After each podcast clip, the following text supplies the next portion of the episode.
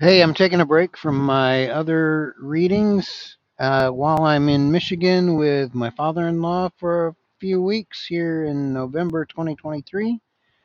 Uh, and so while I'm here, I'm going to be reading uh, bits from Randy Alcorn's Everything You Always Wanted to Know About Heaven.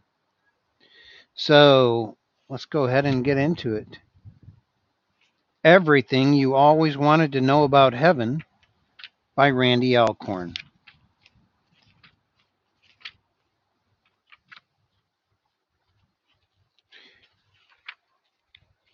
Part 1 The Present Heaven. What the Bible says about where we go when we die. What is the present heaven?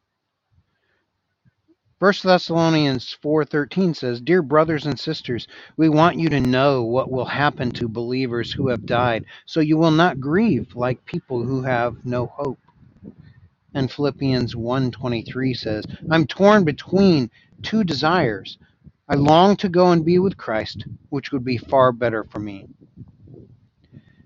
The apostle Paul considered it vital for us to know what happens when we die.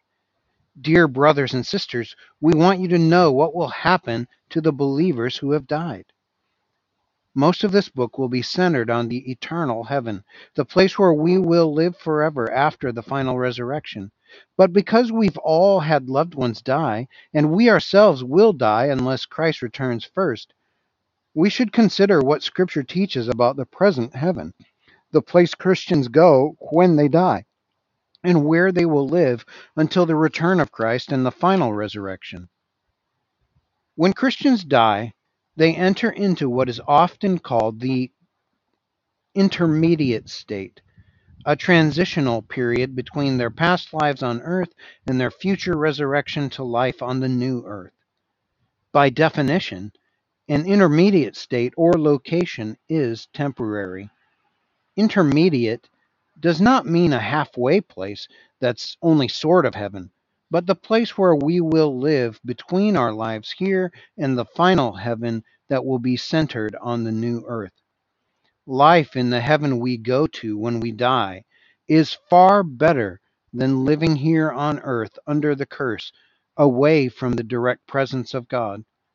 Though it will be a wonderful place, the present heaven is not the place we are made for the place God promises to refashion for us to live in forever.